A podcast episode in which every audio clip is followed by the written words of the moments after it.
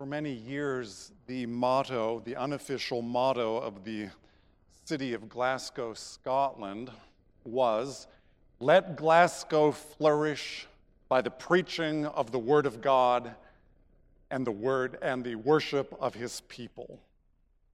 How's that for a city motto?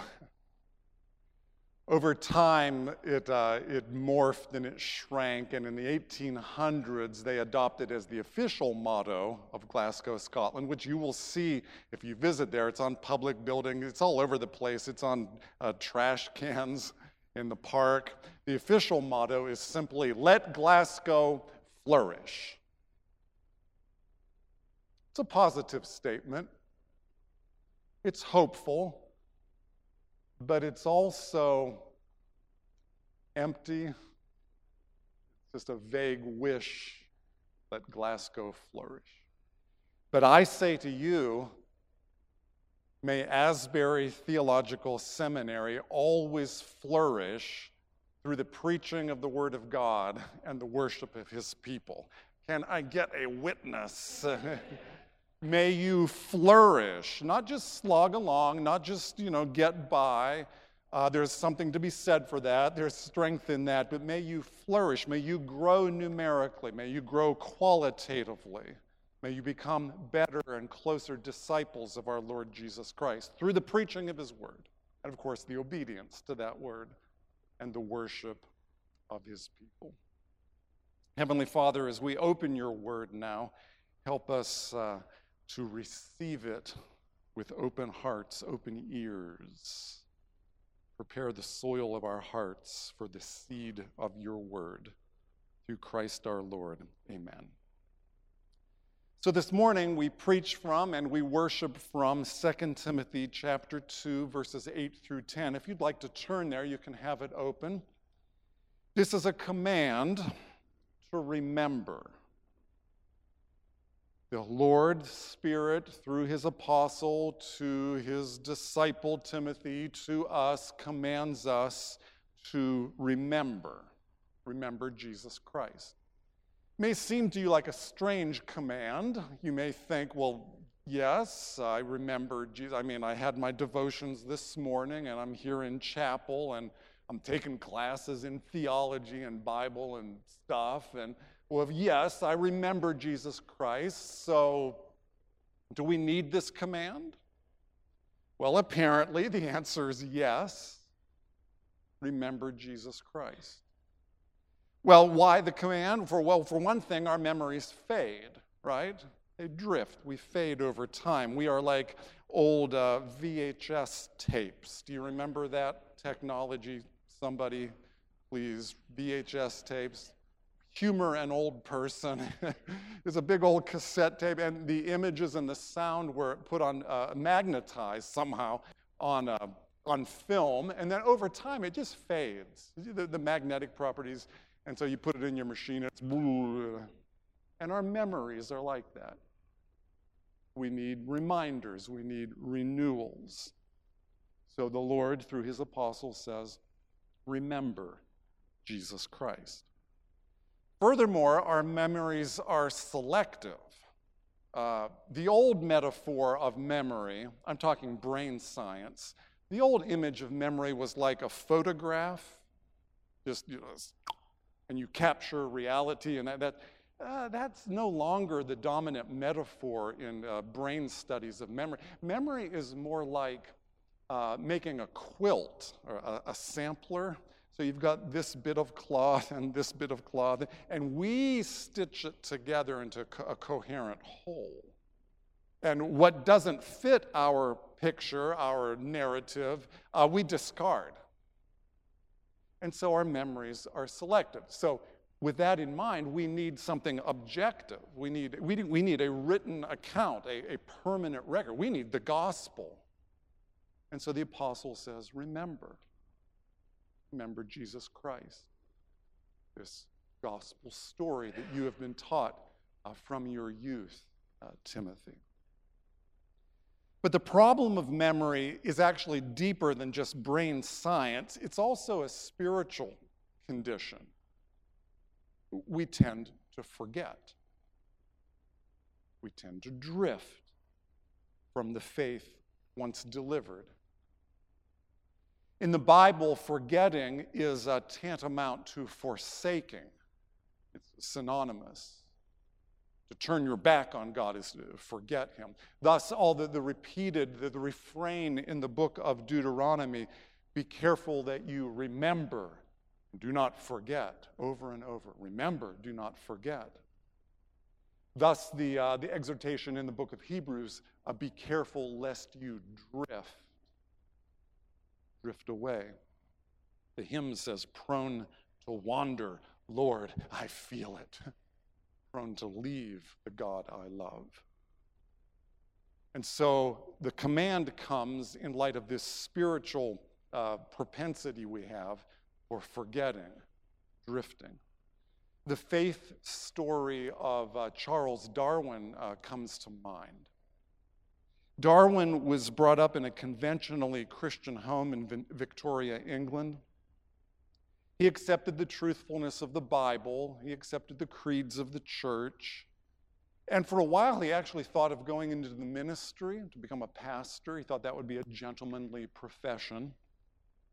So it was while traveling the world as a naturalist aboard the HMS Beagle that he developed his theory that, that uh, species develop by random processes over these vast epochs of time, and that led him to reject uh, the Genesis account of uh, creation. That eventually led him to reject the whole Old Testament. That led him eventually to reject the Gospels because of their miracle stories and their uh, discrepancies, supposed discrepancies in eyewitness accounts. And then a severe personal storm caused him to drift further. This was the death of his dear daughter Annie, 10 years old. The great scientist never became an outright atheist, but his faith became something like a deist, first cause, general force. In Darwin's own words, his autobiography, I gradually came to disbelieve in Christianity as a divine revelation. Disbelief crept over me at a very slow rate, but was at last complete. The rate was so slow that I felt no distress. And so, in light of the propensity to drift, forget, in light of our brains selective memories and fading memories comes the command 2 timothy chapter 2 remember jesus christ. You see it right there in verse 8 2 timothy 2 verse 8 remember jesus christ risen from the dead the offspring of david as preached in my gospel Remember Jesus Christ. Remember this gospel story. He's summarizing the whole story. This is a compact statement. It might have been a creedal statement from the early church. There's a lot packed in here. There's the incarnation is implied. There's the resurrection. There is the uh, humanity of Christ, the offspring of David. There is his, his messianic line. He is the Savior, Jesus the Christ. Lots packed in here. Remember Jesus this gospel story. It is a riches to rags story. And back to riches again. Remember him, participate with him in memory. In the Bible, remembering, like forgetting, is more than just a, a, a, mental activity, more than just cognitive recall. It is a whole person activity. It includes the mind, yes, of course, but it also includes the emotions, it includes the will. It means to remember, to put things back together again, things that have been dismembered, things that have been amputated. Remember, like the thief on the cross, remember me, bless me, favor me, act toward me a certain way. Remember me today when you come into your kingdom. Remember Jesus Christ. Call him to memory. Love him. Obey him. Remember Jesus Christ. Remember this gospel story.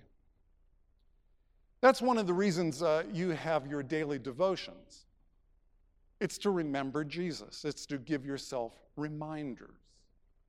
C.S. Lewis uh, said it this way We must train the habit of faith by making sure that some of its main doctrines shall be deliberately held before the mind every day.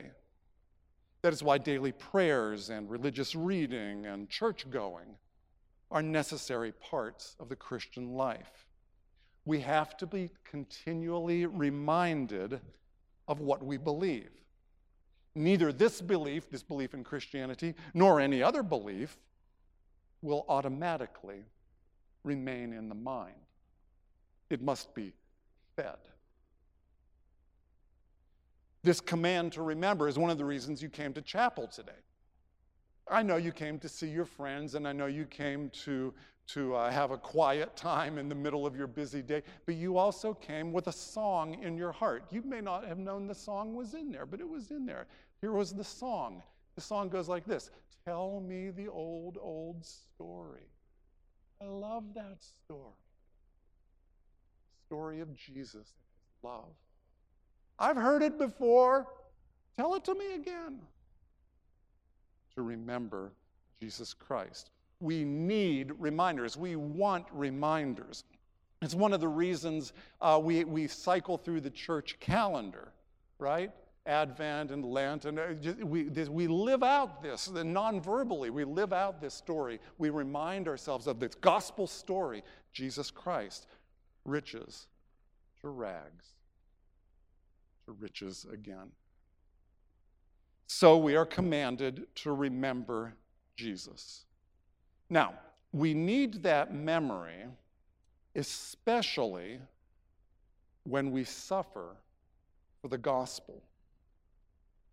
I wonder if you noticed during the scripture reading or with your text open before you, that's the context of this command. Paul was suffering. Uh, Timothy was not far behind in his own suffering. And so remember Jesus Christ when they put you in chains for preaching the gospel. Verse 9. Uh, remember Jesus Christ. Remember this story, verse 9 for which I am suffering, bound with chains as a criminal. Criminal, uh, evildoer. Uh, so the, the word is only used here in the New Testament. Actually used one other time the thieves on the cross, evildoers, malefactors. I'm being bound like a criminal for doing what? I'm a Roman citizen for doing what? For preaching this gospel story. And this is when we need to remind ourselves and hear this story and rem- remember Jesus Christ when we suffer in gospel ministry. So, tradition says that the Apostle Paul was writing this as a prisoner in the Mamertine prison right there in Rome. It was even in Paul's day, it was ancient, it was cold, it was the embodiment of misery. It was dark, it was damp, it was disheartening. It was constructed with two levels a lower level. The lower level actually used to be a quarry and they converted it into a prison. That's part of the reason it's dark and damp. And then the other story directly above it, and there was no stairway, there was no passageway that led, there was a hole in the roof of the bottom level or a hole in the, in the floor of the top level. And that's where they threw Paul down through that hole. Even though he was a Roman citizen, it was outrageous. He was suffering for this gospel ministry. And so he says, Timothy, you're not far behind. You've already experienced it. Your day is coming remember. Remember Jesus Christ. Remember him so that you will not grow weary, faint. Remember, he suffered under Pontius Pilate. He was crucified, dead, and buried. Remember, when he was reviled, he did not revile again in return. when he suffered, kept entrusting himself to the one who judges justly. Remember. And Timothy, remember not only that he suffered, remember that he rose. Yes, he suffered under Pontius Pilate. Yes, but on the third day he rose again from the dead and sitteth now at the right hand of God the Father Almighty. From thence he shall come to judge the living and the dead.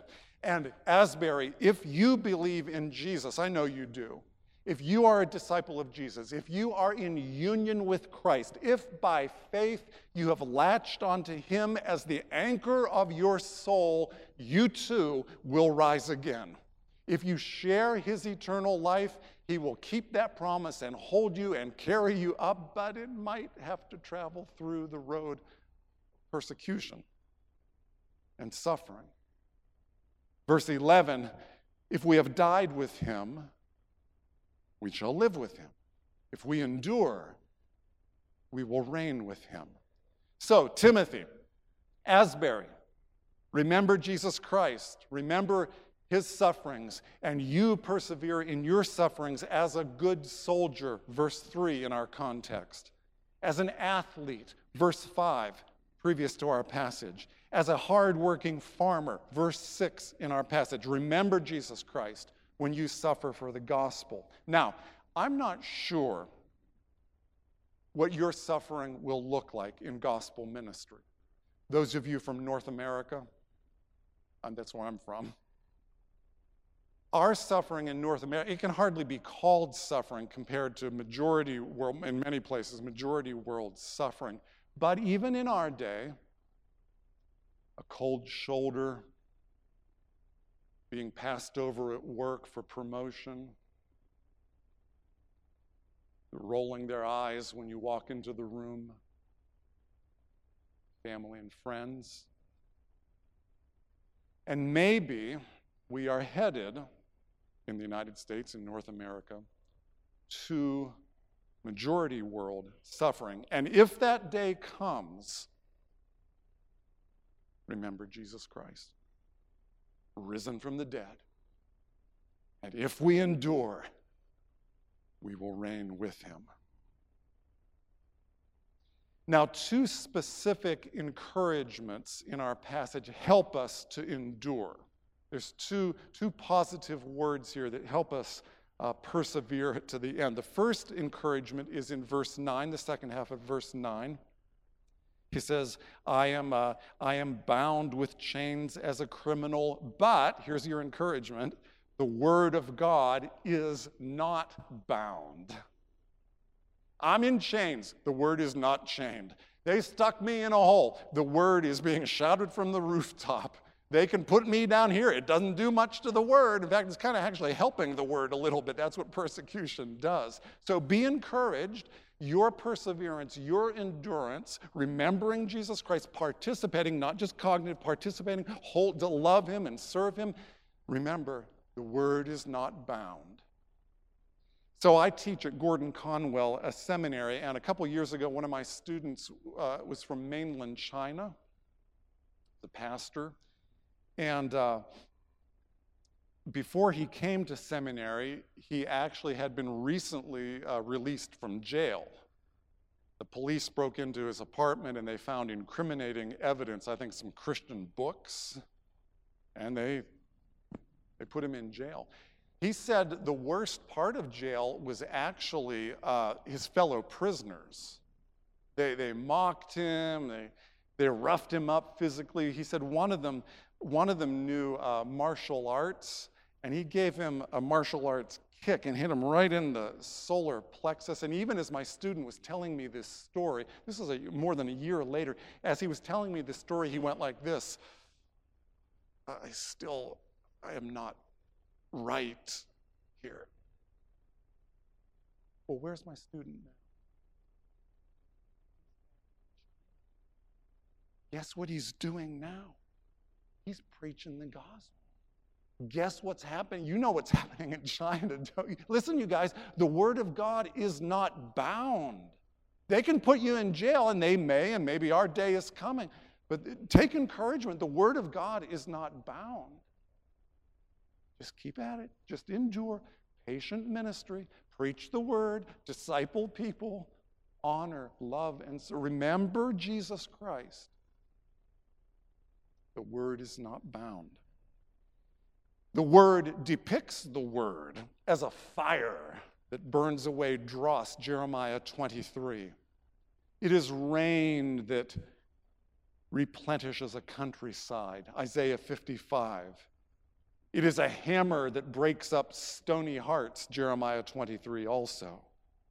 It is milk for a baby to nourish a baby, 1 Peter 2. It is a sword which pierces ourselves, the soul and the conscience and the motives and the thoughts of the heart.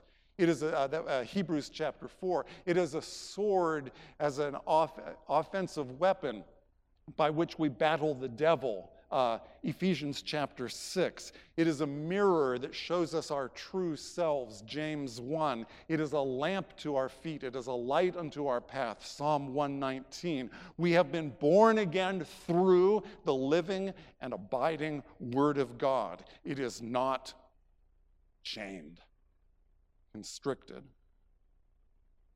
And that is the first encouragement for you and me to remember Jesus Christ.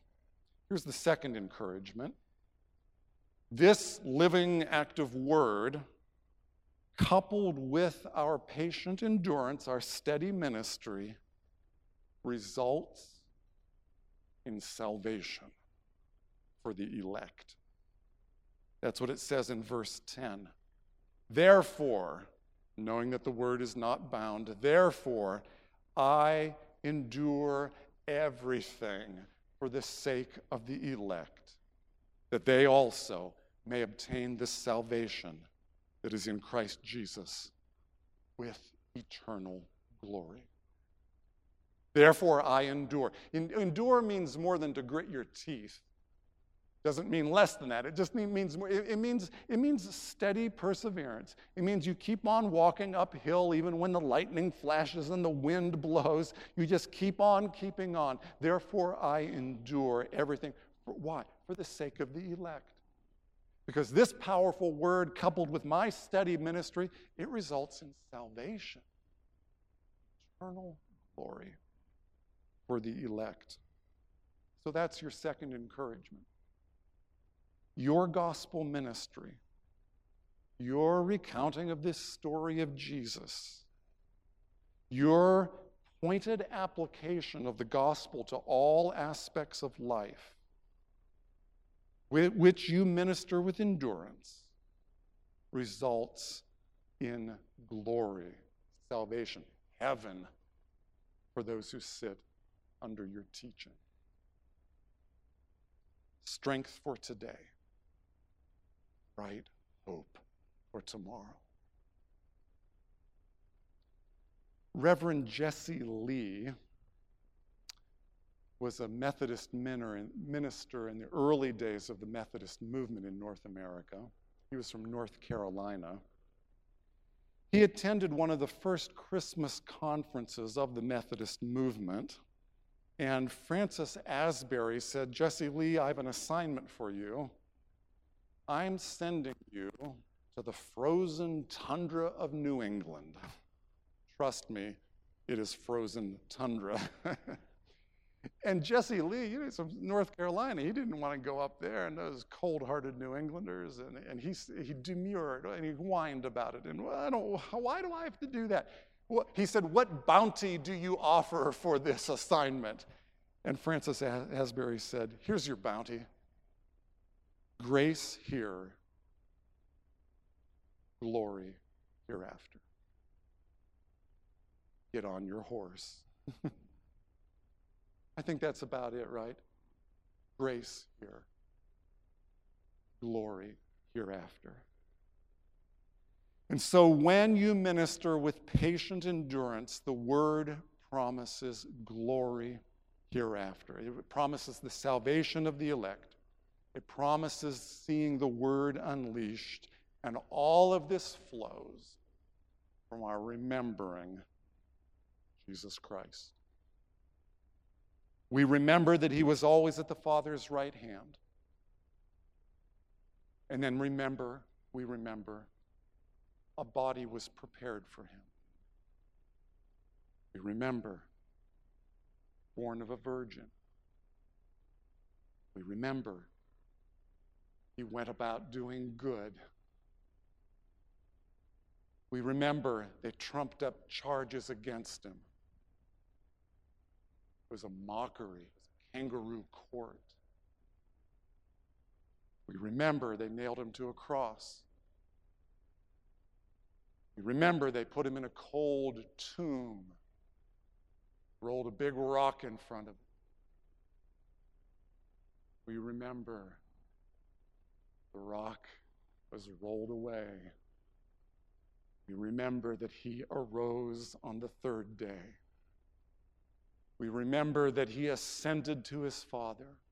We remember that he has currently an intercessory ministry for us as a great high priest. We remember that he's coming back one day. We remember this gospel story. And we take heart. We remember that if we endure in our suffering, that we also will share that eternal life and reign with him. So, remember. Remember Jesus Christ of the Father, Son,